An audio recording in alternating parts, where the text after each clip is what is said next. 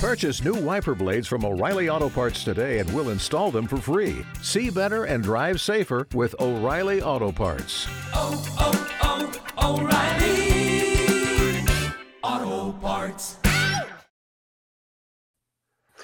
Happy Friday, folks. At least it was. It's not very happy for me because the Red Sox kicked the Yankees' butt yesterday, unfortunately.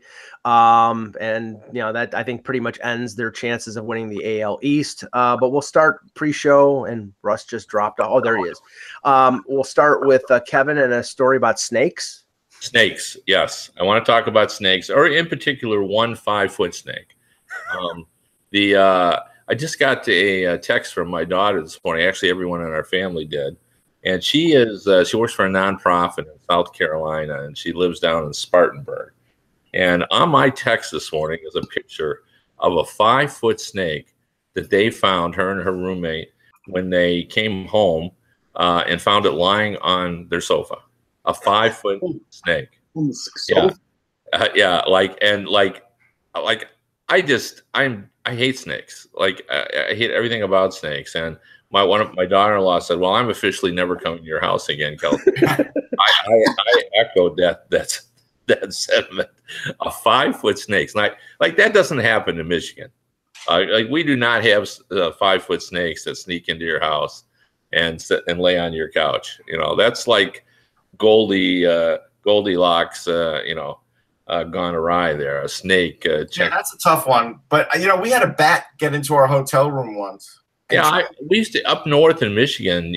Bats get into your lake houses and cottages yeah. and things. And getting a bat out, it's not easy. Yeah, yeah, and you know how uh, Michigan people. I don't know that they would do it now, but when I was growing up, you know how Michigan people deal with bats in the uh, uh, cottages with tennis rackets.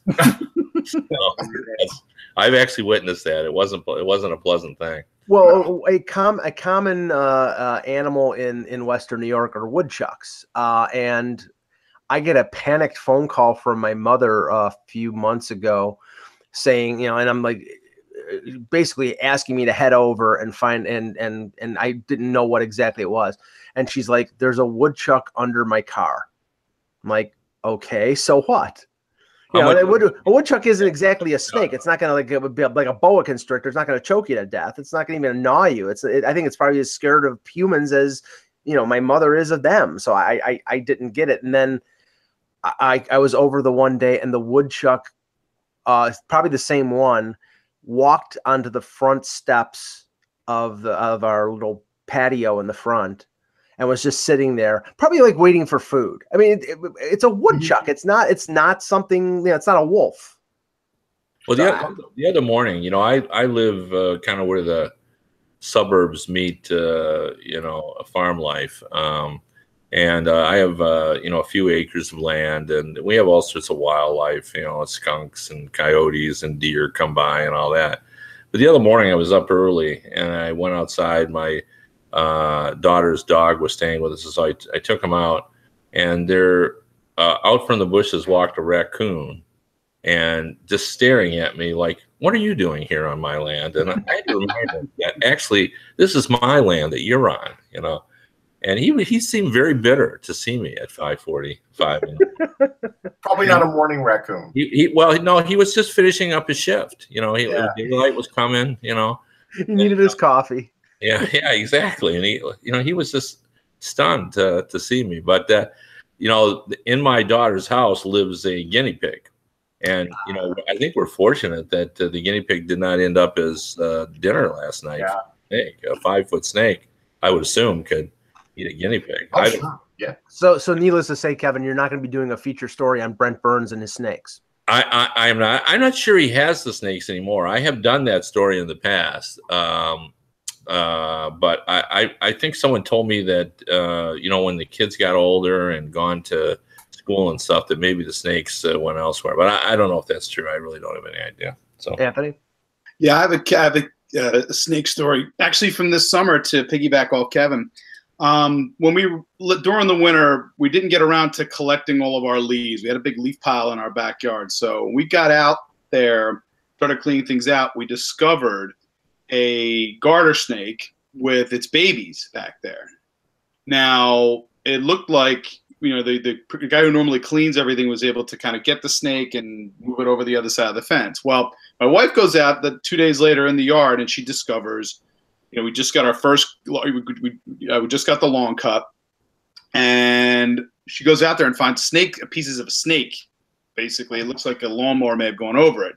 So Ooh. she has a snake skin. She's showing it to the kids, and all of a sudden she looks down and there's another garter snake looking up at my wife and sort of kind of hissing at her as she's holding up the snake skin. and all of a sudden the snake sneaks up into the siding of our house. Like all of a sudden it runs and goes up and, and it's somewhere in the siding of our house. So Hey, it, it, it, we might have one sitting on our couch. it's going to be on your couch. I, I, you know, I'm convinced of it now. You're going to come. What? it's It may end up there. wife affectionately calls it Astrid. We don't know if it's a girl or a boy. We don't know. She decided to call it Astrid out of the blue. I don't know why, but you know, yeah, yeah, he's Well- he's he's heading to your couch. Yeah, you, you know, you know, how- you know how a garter garter snake keeps up its pants? A garter belt. Oh, oh boy! Oh. All right, I got something better than that. I, Yeah. I hope so. we're yeah, we're in the 21st century, and and apparently Nielsen, the ratings company, is not. And so here's a big thing, and it's I guess it started last October, and I hadn't really plugged into it, but now it's becoming a a bigger deal. They don't know how to tabulate online streaming for ratings. Oh my god. So here's the thing, and this is when I realized, you know, you could be the NFL and have all the money in the world, but actually the NHL is a better tech league than the NFL. Just because you have a lot of money and a lot of fans doesn't mean you're technologically advanced. And so apparently the NFL is tied into Nielsen where they really need to prove their ratings, especially since they dipped last year quite a bit. Mhm. And and again, dipping quite a bit for the NFL still beats most leagues. Let's, you know, be let's be real about that. But they don't know how to calculate their online streaming with Nielsen in regards to Nielsen. And so now those games on Twitter and all those other games now that they've decided was such a great idea, they have a hard time. Apparently, they're having a hard time proving it. Mm. Uh, one, I just saw something though you know, along those lines because it plays into it. There, there's been a lot of discussion now about, and you know, they don't know whether this has always been the case or um, uh, whether that's it's just sort of a recent uh, occurrence post uh, Donald Trump, which is or you know leading up to Donald Trump, and that is is that people, you know, how they're trying to figure out how many people now are lying when they're surveyed or you know if they fill out a Nielsen report. Right. Are you actually telling the truth? Are you are you just saying, you know, uh, impishly just saying something you didn't really watch? Or you know, I always wondered that. I was a Nielsen family years and years ago, and you really didn't want to put down. It was embarrassing that you were watching just trash television. You felt like you should be writing PBS down. I remember thinking that I didn't, but uh, and so electronic, Kev. It shouldn't come down to a report, you know? I, well, I, I, but um, surveys it is. So yeah, yeah. I know for a fact that I was watching Downton Abbey instead of watching Jackass. So, okay. I don't know if that makes you any better, Mike, but I, Well, what one pet peeve, and then we'll start the show. Um, one of the like MLE MLB at bat and the, the the their their app is one of the best things uh, over the last few years. It enables me to be able to listen to the Yankee games uh, uh, when you know I can't get them in on on the air um, over the regular radio. But at the beginning of the Red Sox Yankees series, for the first time, the MLB at bat I could not listen to. There were no radio broadcasts. There was some sort of malfunction last night, and every game, the audio for both home and away was not available, and they could have picked the worst time to do that. So you know, I, I'll I'll cut them some slack because it's been a it's been a great thing to, to to purchase over the over the last few years, but you know, your timing was terrible. Anyway, okay. Um, that bad the Yankees lost. I think it's good timing. They well, they were they were winning at the time, Russ. So I blame MLB, the MLB at bat for Oh. me not being able to listen because God knows my being able to listen had an effect on the on the game. Oh, I see. I don't know. I was too busy watching the Phillies walk off win against the Marlins. So sorry. It's against the Marlins, Ed. Don't get too crazy. Why, why, why are you watching AAA baseball? Um, That's not AAA. Let's be fair. Hello, Hockey World. Today is Friday, August third, twenty eighteen. Anthony, I'm Anthony Majan from Center Ice Philly Magazine. I'm Russ Cohen from Sportsology. Kevin Allen, USA Today Sports. And I'm Michael Augello, and this is the Hockey Buzzcast here on HockeyBuzz.com. Well, um, ha- for for the first week of August, we had some a significant amount of news in the last 24 hours. We'll start with the trade, and we can go on and on with uh, on this trade because I think there's a lot of aspects uh, that you know, we can explore. And uh, last night, the Buffalo Sabres and Carolina Hurricanes made a deal. Uh, going to Carolina was a, a, third round pick from 2016. Cliff Pu played for uh, the London Knights and uh, Kingston last year. Uh, the Sabres' second round pick in 2019, third and sixth round picks in 2020. And going to the Sabres is 26 year old Jeff Skinner, who scored 24 goals last year. Now, Kevin, I'll look at I'm looking at this from the Sabres perspective. This is sort of like a no lose trade because I think Skinner, being as young as he is and being, eh, eh, you know, he's a consistent offensive source. I think he is he's a great addition for them in terms of you know putting a scoring winger with Eichel and middle or Mittelstadt. And if things don't work out, if they don't make the playoffs or don't make a run for the playoffs, because he waived his no move clause to go to Buffalo, they can flip him at the deadline if they can't sign him to an extension. So I think this is a, a no lose for Buffalo and a pretty good move by Jason Botterill. Yeah, and I, you know, I doubt whether they're really even thinking in those terms of moving him. I, I love this trade from the Buffalo's perspective, and I, um, all of a sudden, I like what Buffalo is doing. Like, you know, we talked before. I didn't really like the O'Reilly trade. Uh, I didn't understand why they felt like they had to move that. There are a lot of teams that have, um, you know, multiple high salaried players, and you know, I, I sort of liked their center ice if they would have stayed that. Now, saying all that, I like their return on that deal. Uh, I just didn't think they should make the deal. But now, in context, uh, with getting Skinner, and the most remarkable thing about what you just said was that he's still 26. Doesn't it feel like Skinner's been around for a decade? Yeah. He's yeah. a very consistent uh, player. He's obviously started when he was a teenager. Um, and I like this deal. I was frankly a little surprised. Uh, I thought the yield for Skinner was less than I thought it would be. I mean, he is like uh, everybody knows what kind of player he is, but he's a consistent goal scorer. Um, Russ, so Russ, I, I I thought that the return that they got, and I told you this last night, I thought the return that they got for Skinner now was consistent with the return that they would have likely have gotten at the at the deadline as a two month rental. That's where I'm a little puzzled at this one. Yeah, I, I think the best time would have been at the draft. But you know, you go back and you look at this because here's the thing: I would have rather turned some of those picks into my players instantly than waiting for a 2020, waiting for a 2019, because you don't know where the Sabres are going to be now. I know the fallback, like I, I, read an article in the Carolina Observer, the fallback is, well, the Sabres still won't be that good, so this will be a high second round pick. Yeah, you hope. You don't know that now. Jeff Skinner could score 37 goals with them, and then that may make all the difference. Here's the thing from the Carolina perspective Cliff Pu is a decent player. I, he gets a lot of points because he's already had a pro body for a couple years. He's a big guy playing in the OHL. His speed's good, but it's not great. So I don't know what that means going forward with today's NHL as we keep ramping up with speed every couple of years. Mm-hmm. So the return's okay. You know, like again, a 2020, I don't love. I can't believe they couldn't even get a conditional first. If if you know if Skinner signed with them long term, you couldn't get a conditional first like that. That to me is a little surprising. The other thing is Don Meehan made sure to say that Jeff Skinner never asked to be traded. And I think this is the part that's rubbing the fan base the wrong way. Because again, now this is the last guy that they've moved out that everybody loves there. And now fans really don't know what kind of team they have. They don't know who to root for yet. I know Carolina's hoping that Svechnikov is a superstar. Right. But you just took out 30 guaranteed goals and you're going to replace that with you know a young Svechnikov and Necas, and you're hoping you're going to get those goals back. In the yeah. first year, they may not. What's interesting about this is how often do you hear a GM in all sports say, you know, we're not going to make a trade just to make a trade. We're not going to have change just for change's sake.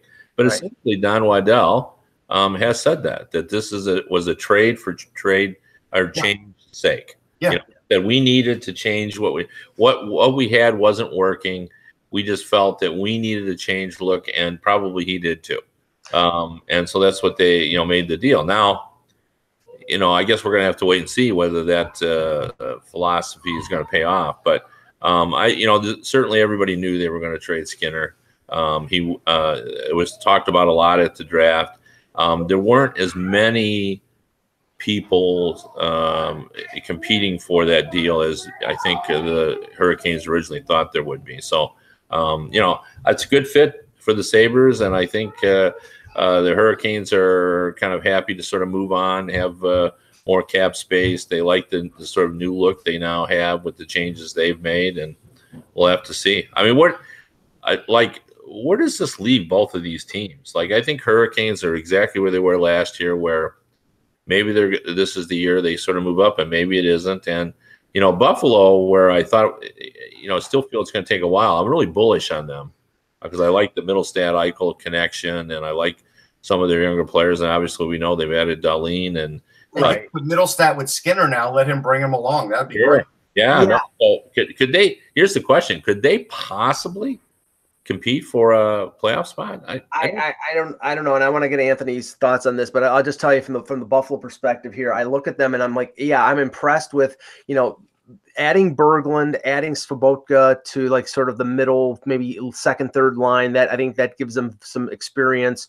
I think Mittelstadt's ready to, you know, blossom in, in his in his, his, rookie year. He's been very, it was very impressive at the end of the year. And Eichel, if he can stay healthy, Okposo stay healthy. There's a lot of stay healthies on this team. Um, but but Skinner is is a good ad. My question is now your goaltending tandem is an inexperienced Linus Ullmark with Carter Hutton, and I don't care what Carter Hutton did last year. I still consider Carter, Carter Hutton sort of a 1B type of goaltender. I don't think he can handle 50, 55 games. I think Ullmark is the guy who they see as the future number one. So it's at best it's going to be a, a tandem, and their defense past Ristolainen and Dahlin is very questionable. So I think those factors keep them out of on the outside looking into the playoffs, but they have made progress. Now, Anthony, what, what, what did you think of this deal? My thought on it was again, and I and as much as I like Jeff Skinner as a scorer, he's not what we would call certainly a complete forward. Doesn't bite back hard defensively, and I think that does um, that does play a role in regards to the return. And let's face, and again, as we said, teams knew that the Sabres were out shopping him. So once you kind of know that and it's out there already, it gets a little bit difficult sometimes to get what you believe is going to be the exact return you're looking for. Russ, I'm gonna. I, I don't think they were going to get necessarily get a conditional first per se on this. I, I really think actually when it comes in, in terms of the picks, getting that second rounder, especially, I know it's a little bit of a house a gamble here to see if you know if the Sabres don't improve, then that second round pick is a high second round pick. So there's a decent chance that that could be a good commodity for the for the Sabres, either you taking that pick or using that. If let's say they're in a potential, eh, or I'm sorry for the Hurricanes, if um, they're doing a little better than expected. Um, overall, I think if I'm looking at their total lineup right now for the from the Sabres perspective, again, having Sheary potentially on a second line in this case and not as a first line player, you're playing him, you know, you know Skinner with Eichel it's you know it's a this this Sabres team. I, can I I actually do really like how they're structured now. That Berglund now, as as Kevin alluded to with regards to O'Re- the O'Reilly deal, Berglund fits in in that third line center role, whereas yeah. O'Reilly's yeah. more of a second line center. So if you got Mittelstadt, um, you know he, he now fits more seamlessly in a second line role. There's some concerns defensively. Bogosian could be certainly a little bit better, but um, I'm not even factoring him in because he can't stay healthy. But, but, but if he does, if he does, then he's a le- I think he's a legit number. You know, behind Ristolainen and Dahlin, I think he's a legit number three, and then they got to figure right. out from there. I think could, could be a big plus for them if Brendan Guhle has you know has matured enough to really be able to play in the NHL and play that same offensive game he played in the AHL. That may be enough for them to be at least a contender late in the season. Yeah, but to but to your point, Anthony, the fact that they've added Mittelstadt, who is a great, I think, is a great skater, and and you and Sheary and now Skinner. I mean, the the the criticism of the Sabres last year was they were pretty slow afoot. They're not slow afoot mm-hmm. any longer, and now I think you know they're making inroads into to catching up to Tampa and Toronto, and to maybe a little bit to a lesser extent Boston, because those teams have really speedy guys. Now, Kevin, the thing I immediately thought when this trade went down is the person who had to be pissed off the most at this deal was Marc Bergevin, the GM of the Montreal Canadiens, because he's been trying to trade Pacioretty. I read there was an article in the Montreal Gazette earlier in the week that said that it's broken. That he's not going to sign an extension there. He's basically uh, a one-year rental, and they want to trade him before the beginning of the season. And the what the return that Carolina got for Skinner if other teams are using that as a base as a base to offer to Pacioretty, this is not going to get what Bergman wants in return for his team captain. Well, yes and no, but I, you know, I think Pacioretty is a much diff- different, you know, player. Um, and uh, you know, you factor in his leadership ability and you know the fact his his scoring levels at much higher. He's a more dangerous player. I think people would uh, would say. So, yeah, I you know I still think that's going to get done. And there's so many teams looking for scoring. I I hmm. think you have more options for Pacioretty than um, than Carolina had for Skinner. So I, I I still think there's there's time. I mean, the days when you had to get everything done in the draft, I've had several generals tell me, general managers tell me that, that, that you know those, those days are gone. You know, you know you start to to you know, leave money aside because oftentimes there are some bargains that are floating around out there that you can get. And right. part of the strategy is just to sort of uh, do that. Or, and some teams may still need some time to move a couple of players that they're still, you know, talking to other teams. So um, I wouldn't, if I was Montreal fan base, I wouldn't be too concerned about, um, you know, they would like to have had it done by now, but I still think they can get it done. Now, Russ, I know you referenced a report regarding the the Hurricanes. I think it was the the one that I read from uh, I think it was Luke DeCock of the uh, I think it's yeah. uh, uh, uh Raleigh mm-hmm. Raleigh Observer. Yeah. Um, but he talked, or in the conference call with Don Waddell, the question of of Justin Faulk was brought up. Now it's a little different with Faulk because Faulk has two years left this year and next before he becomes a UFA, but it continues to be out there that you know they as part of this like change of uh, just completely changeover of, of of the Hurricanes that he's the the next to go. And I do know, and I'm going to write about this today, with the Leafs having 14 million dollars in available cap space and a definite need for defense, I continue to go back to Faulk to Toronto because that it just makes too much sense. I don't think Faulk's going anywhere until the deadline, though. I don't. I think he's safe right now. I think they want to see what their youngsters look like give Brind'Amour a chance to see what what really that team looks like defensively. You know, mm-hmm. Haydn Fleury, he, you know, he played a lot last year. Is he going to continue to get better? At some point, Jake Bean's going to come in there, and that's where Faulk, you know, will be expendable. But they may go the whole year and not trade Faulk. That wouldn't shock me because Waddell, the way I read that quote was, "Yeah, we kind of wanted to trade Faulk and Skinner, but now that we've traded Skinner, we're good." What do you believe in Fleury, um, Russ? Yeah, I do. Uh, I think I think he could be a really decent defenseman. Whether he's going to be somewhere in that you know bottom four in the pairing, that's what it'll be. But he's he's a pretty good skater for a guy his size. He really has decent stick skills. He's not going to score a ton of goals, not going to be anything like that. But he can move the puck and he can lay hits. And I think you know he's a better Jamie Oleksiak kind of player. Yeah, and and right now, but the thing is, right now, I mean, obviously training camp and injuries will factor in. But right now, the top two pairings are slated to be de Haan and Dougie Hamilton and Slavin and Pesce. That means a f- almost $5 million defenseman and Justin Faulk will be on the bottom pairing. Now, maybe he'll get power play time, but I think Hamilton will probably be the first power play guy.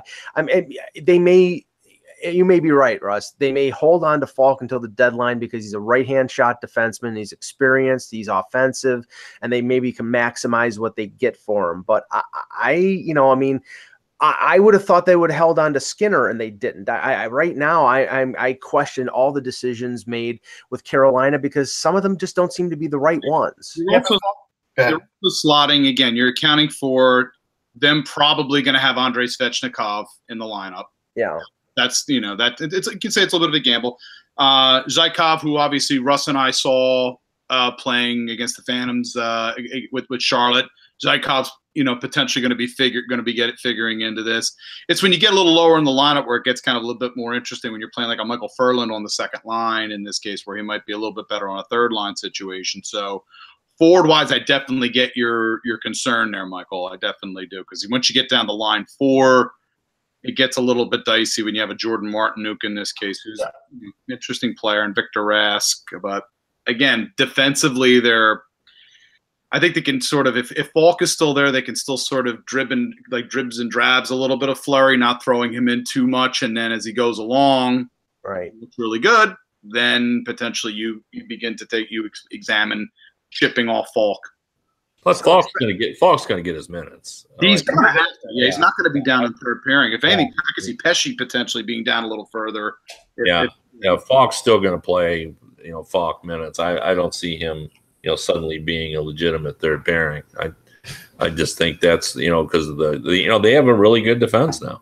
Yeah, it would be a, it would be a waste to put him down there. you should have to showcase him. Like if you're gonna try to trade him, you gotta show. You have to make sure. Right, to you have to have him play his role. Yeah. Right. And I you know I agree that Hamilton is a great power play performer, but you know Faulk's got that shot. You know he's uh, you know he's got to get his time too. So yeah. Okay. Um, um, as I'm chewing ice, sorry.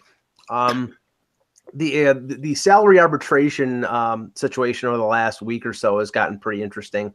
Uh, the numbers came out for William Karlsson for Vegas, and as with some of the Ottawa Senators players, the Gulf you could drive a Mack truck through. Uh, Vegas offered three and a half million for a guy who, who scored 43 goals last year.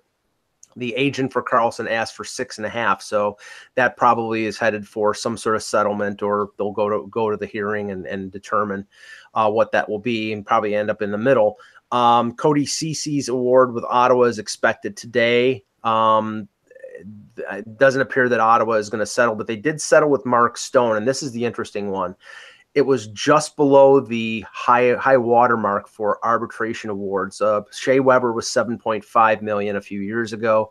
Uh, Stone settles for a one year, $7.35 million uh, um, award, uh, uh, or sorry, a one year contract. Now, this is the interesting thing, Kevin. Now, Ottawa, in the tenuous position that they are, you look at them right now Matt Duchene, Mar- uh, Stone, and Erik Karlsson, all in the final years of their contracts, all UFAs. I wouldn't, you couldn't pay me enough to be Pierre Dorion right now. Yeah, no, he's in a bad situation, and um, yeah, the only thing I would say is that there's been talk that Duchene would like to stay there, um, but you know that's just not a good situation to be in when your team's on the on way down. Obviously, Erik Karlsson is not going to be there. Um, you know, what's the lure for players to, to re-sign there? And that's uh, uh, and you know, I I think they sort of need Stone. You know, you got to sell hope to the fans that you're you know gonna, that the uh, turnaround is not going to take forever. So um, that's that's a real tough situation, and um, I, you know I, I agree with you. I wouldn't want to be Dorion right now. I mean, Russ, right right now it's like Stone. He's you know he's one year away from being a complete free agent at age 27. If Ottawa wants to keep him, they're going to have to overpay him. So we're talking, we're probably talking eight and a half, nine million dollars on a on a long term deal if they want to get him locked up. Yeah, he'll he'll want like eight point two five for eight. Like that's what he'll want. The thing about it is, if you remember, I said I thought Stone would set the record at seven seven five. I think Ottawa was worried about that, and that's why they settled on that number. Because and and so this way they could at least save something, and it wouldn't go to arbitration. Because that again, people think it. Some people thought it was crazy that he got that number, but again. 18, I think, of his 20 goals were even strength. He's their best assist guy other than Karlsson. Right. Like he is their engine of that team. You lose Mark Stone, that team is the worst in the Yeah. league. Yeah, you're so Yeah, at least from my perspective, again, when, when looking at you know with with Stone, again, as soon as you saw the arbitration numbers at five million for the Senators and nine million for him, you knew seven million somewhere in that seven million range was going to end up being the difference. It was just a case of if you could give him a little, if you could give him a little bit more to avoid that meeting. As soon as I saw what the number was this morning, I said that's exactly basically what happened. They, it was a way to literally sort of split the difference to make sure he doesn't get the record number Right. But get a deal in place for him to play during the season. So now, now the Sens are just a really interesting spot right now for you guys in this case. They're going Kevin-. Kevin, are you of the opinion that it's sort of the the line is passed from with Karlsson, where teams, uh, you know, if there are interested teams out there, they realize that there is no trading for him and extending him that he's a pure one year rental and that's probably what Ottawa is going to get in return for him?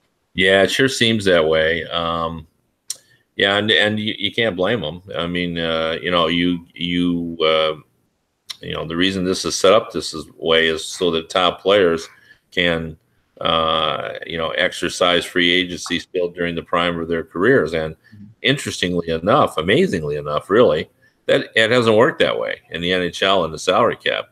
You know, most of them have chosen not to explore free agency and have uh, re-upped with their team. So, you know, it's really going to be interesting. We just had John Tavares, obviously, right? He did, and now we're going to see uh, Karlsson. It looks like, um, and you know, it will be a very similar type uh, situation where uh, you know it'll come down to where he feels the, you know, he best uh, fits. And I don't blame uh, Karlsson for uh, you know wanting to test the market and seeing what's out there because everything could be changed dramatically, right, in, in a season. Well, so, do you do you and I want everybody's thought on this. Do you think and we, I know that Eck and I talked about this on one of one of the shows last week. Do you think that the Tavares signing with Toronto is sort of a paradigm shift in the league where now you know the the star players are going to be more willing like the like in the NBA or Major League Baseball they'll be more willing to pick up stakes and move or this was a one-off where the Islanders were just a disaster and he and he had to move or wanted to move and ended up going to his hometown team. I mean, I, I, I personally think that you know you're going to see Karlsson move, but I think that you know maybe Tyler Seguin moves. I mean, I, I think there's more of a willingness of these really big, impactful players to maybe try other places. Yeah, um, I, I, still think for the most part, teams are going to be able to keep their players. The, the hardest thing now, and we've talked about this before, but it, you know, it's just the truth, and that is, is that um, you know what drives people in terms of searching uh, for another venue is the desire to win, usually, mm-hmm. and that's harder to predict. Like, you know, hey, you know, are the Maple Leafs an up and rising team for sure? You know, Tavares had every reason to go uh, to Toronto, but you know, it's no slam dunk. You know, they're one of six or eight or 10 teams that, you know, could win it. It's just much harder to predict. So I think that's why you end up now with players that the number one driving force, while winning is still the backdrop at all, it's where they feel like they're going to get the best opportunity or their family fits well or they fit well or they like the line mates or, you know, issues that before wouldn't have been as big issue are much bigger now. So I think that's going to what like you're talking about Seguin with Seguin, and the the Stars believe they're going to get him re-signed. Um, but uh, you know, for him, it's just a matter of hey, do I love Dallas or don't I? And I think that's what the case is. Yeah, well, and, their, and their advantage is that Spezza's contract is expiring at the end of the year, so that opens up right. like seven and a half million, so they can afford it. Uh, Ross, what do you think? Well, the one thing I that I'm I'm noticing is there's there's no team that players will go to to play cheap anymore. Like that, you know, it happens in other sports, but in the NHL, there really isn't that team now, other than Brooks Orpik. But that you knew that was going to happen because he had been there previously. But other than that, it's really not happening. Like nobody's flocking to the Penguins because they think they'll do it again. Nobody's signing like a ridiculously dirt cheap one year deal to go. Right now, everybody's getting their money. Now, do I think that's because of the lockout looming? Yeah, I do. And I think they're they're trying to get you know as much in as they can before that in case it either happens or it starts a season late and they lose some money. But I, I think that's a big factor in the league now, the parity. Yeah, we've already seen, I think, in the NHL in the past where, you know, if we're using that NBA equivalency here, Michael, um, I think Kev, to Kevin's word again, in terms of the fact that, you know, teams are looking, you know, players are looking to win, obviously. You know, we don't, we're not going to have that Colorado Avalanche, you know, joining of Paul Kariya and Teemu Selanne with Sakic and Forsberg. Right but I don't think we're going to see much of that because, again, to what Russ just said, I think the lockout and financial, you know, a solid situation, I think does work. That said, I do think that again with Tavares, it was a unique situation, I think, and it worked. It was the team's on the rise. They're winning. He could be. He's going to be a big part of what potentially comes in the future for that team. So winning, I still think does trump things, but when you have the loom, when you know the NBA doesn't have the same sort of situation where things are looming lockout wise for them. They've already, whereas the NHL does. I, I think you'll still have the vet. I think you know you could have veterans pick and choose their places. You know, guys who haven't won Stanley Cups would want to go to Toronto or. But they're also Toronto or- further along age wise in a lot of cases, whereas in the NBA, Right. guys that are moving that are younger. Right, and that and that was sort of that was the point I was I was gonna I was gonna make is the fact that like I, you know, and I'm I'm just using it as an example, like how Chris Kunitz went to went to Tampa. Um, you know, somebody could go to Toronto or Tampa to because they think they have a chance to win a Stanley Cup, but what you see right now going on in Toronto, and, and I know that Eck had a problem with Kyle Dubas being confident that they get all these guys signed on contracts. Well, Kyle Dubas is being very patient when it comes to William ne- William Nylander, and I could sense a little bit of frustration in uh, when I was up at the Smash Fest on Wednesday it, with the fact that he said talk to Kyle about the contract. He wants to get a contract done, but he wants a long term deal and he wants a certain amount of money, and he probably is not going to get what he wants from the Leafs because they have to sign Marner and Matthews and deal with. Uh, you know Jake Gardiner's contract. You know, there, there's a number of factors. So I think general managers are sort of going to wait out some of their free agents and try to fit things in, and that's that's the reality of of, of a hard salary cap. Yep. So. Okay, um, let's touch on a couple of other things. Um, Russ, you said that the Hughes brothers are lighting it up at the World Junior Summer Showcase. Yeah, Quinn Hughes right now is playing at a level that like nobody in that camp is playing at.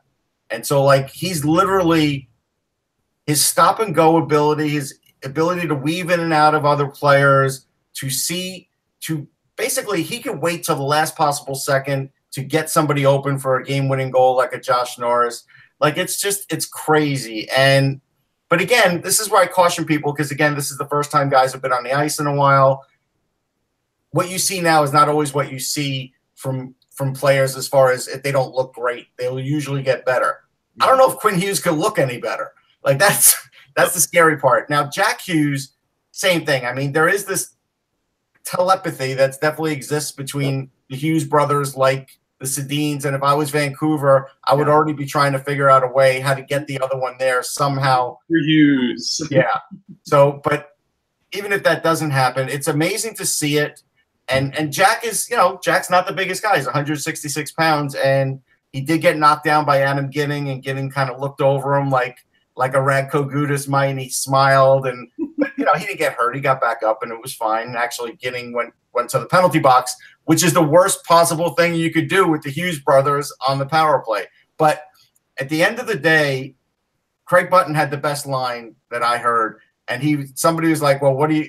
I think it was Gord that, that basically said, "Well, do you- where do you see Jack Hughes down the road? What do you see him weigh?" And he goes, "Well, he's 166 now. He'll probably weigh 168." Like that's you know these guys are not they're skinny guys, but they're skating and the way they think and the way they use their edges is so good. It really doesn't matter, and that's why I always go back to Sam Girard and I say Sam Girard's playing in the NHL at 155 pounds he has not gained anything. He might be getting stronger. You know, you could definitely gain strength. And I think these guys do gain strength just because you're turning into a man and you gain strength. But at the end of the day, it's not like, you know, these guys are going to put on 20 pounds of muscle. Not No, gonna- and and and I think I think a guy like Jeff Skinner has proved. I mean, he's he's what 160 pounds. He's not he's not he's not big a big guy. He's not a tall guy. He's not built like a fire plug like a Nathan Gerbe. He's a he's a slight guy, but he's incredibly quick. He, he makes great cuts and he's extremely talented. And Mitch Marner, I mean, I remember the first training camp Mitch Marner in 2016 uh, at the development camp in July, he was like 162 pounds, and he says, "I want to be 170 by training camp." And when I talked to him at training camp, he wouldn't tell me what his weight was because he was no close to 170. yeah, and we had seen him at the rookie photo shoot like a, a month and a half before training camp, and we knew he wasn't going to make it. Well, when I talk, when I whenever there's discussions about weight, I point out that you know I covered Steve Yzerman's first training camp.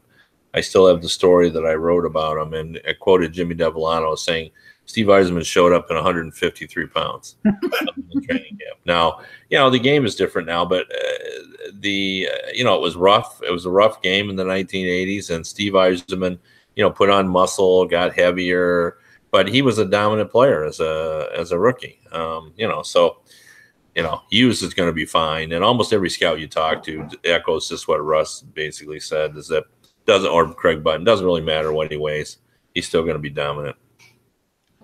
Uh, okay, one more thing. Uh, We talked about this yesterday, and uh, I'm not sure. I mean, we know that Seattle is going to be the next expansion franchise. It's only a matter of time. But there was a report out of Seattle regarding the Key Arena renovation and the uh, amount of that would cost for the renovation went up a hundred million dollars, and they believe that it's it could delay things a little bit when it comes to getting that building ready for the NHL. Uh, and and also the NBA, which they have they have aims of bringing an NBA franchise back to Seattle. Kevin, what have you heard in terms of a timetable for them announcing Seattle and when they expect them to be in the league? Well, it's interesting. When that came out, I actually looked at a story that I did about Seattle, and they admitted, you know, this was several months ago, that that was a possibility, that the building that still needed to be finalized. But, and, uh, you know, Gary Bettman has been very consistent about, you know, it'll get done when it gets done. Like, I don't think, um, I think you have a timetable and fans have a timetable, but I don't think the league actually really does. Like, there's no, uh, you know, pressing reason for them to to rush them in. So if it takes a little bit longer, I think they're they're fine with that as impression that I have. Russ, what do you, what do you think of the, the timetable is, or what do you think they they hope the timetable is? Well, I mean, again, we talked about it the other day.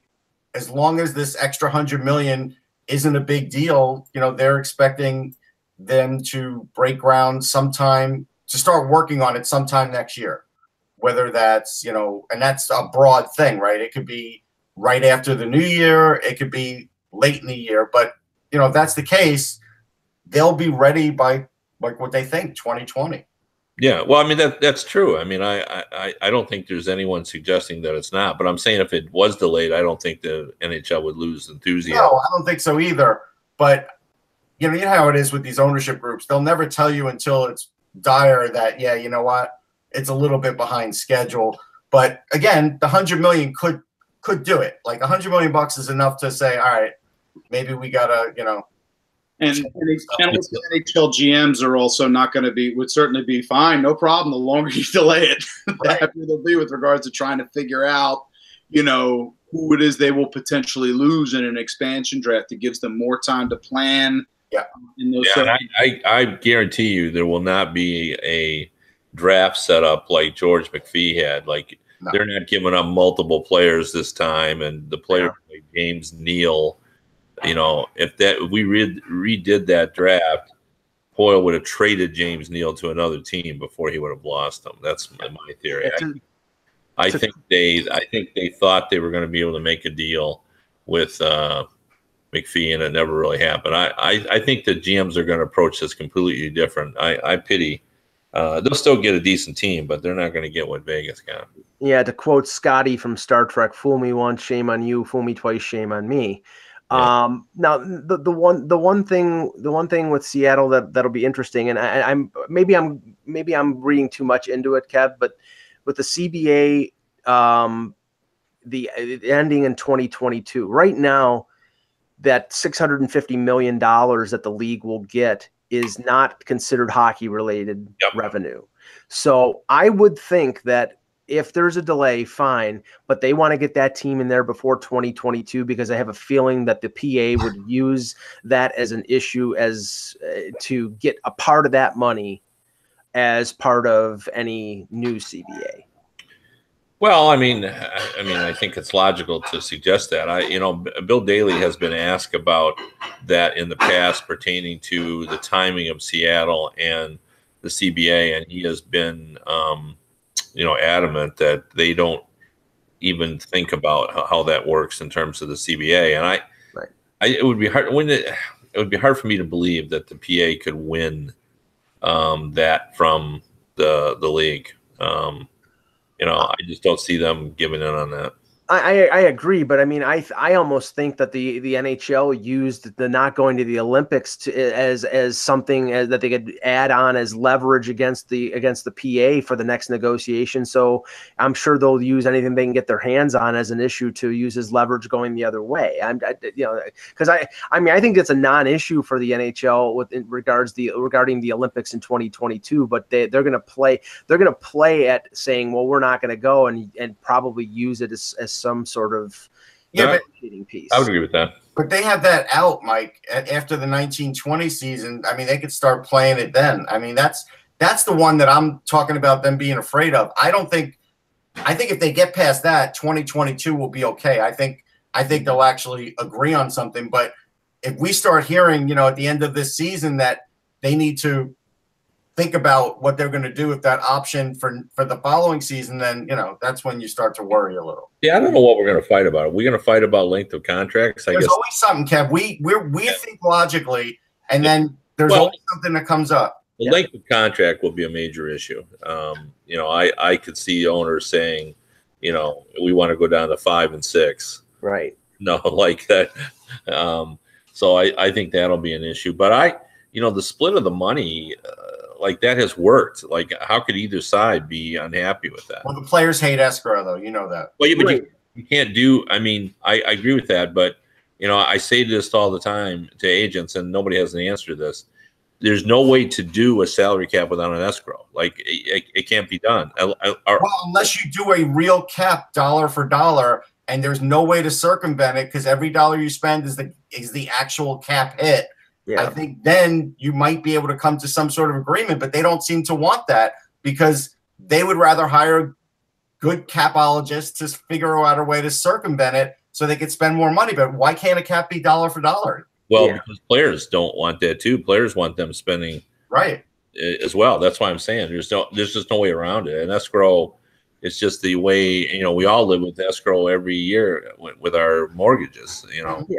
Mm-hmm. And and so And, ear- and earlier in the week, Kevin, I, I wrote about you know the- you know, way at, at the baseball trade deadline. I mean, there was a lot of movement, and you know uh, we've I've complained the last couple of years of that the NHL trade deadline is sort of anticlimactic because no, there's not a lot of moves because there's not a lot of cap space, and how the league and nothing can be changed until a new CBA, but how the league could sort of I'm not saying do an end around but how they could improve the, the trade deadline and make it easier for teams to, to have players move. And I, you know, trading cap space like Major League Baseball does with the international uh, signing pool, or you know, have sort of a, a similar to a Larry Bird exemption from the NBA. I called it the Butch Goring exemption, where if you trade a, a an expiring contract, it doesn't count against the cap.